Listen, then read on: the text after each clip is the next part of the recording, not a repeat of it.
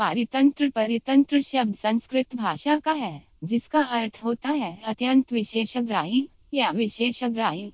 यह शब्द दो भागों से मिलकर बना है, परि और तंत्र। परि शब्द का अर्थ होता है सभी और या संपूर्णतः, और तंत्र शब्द का अर्थ होता है कुशलता या नियंत्रण।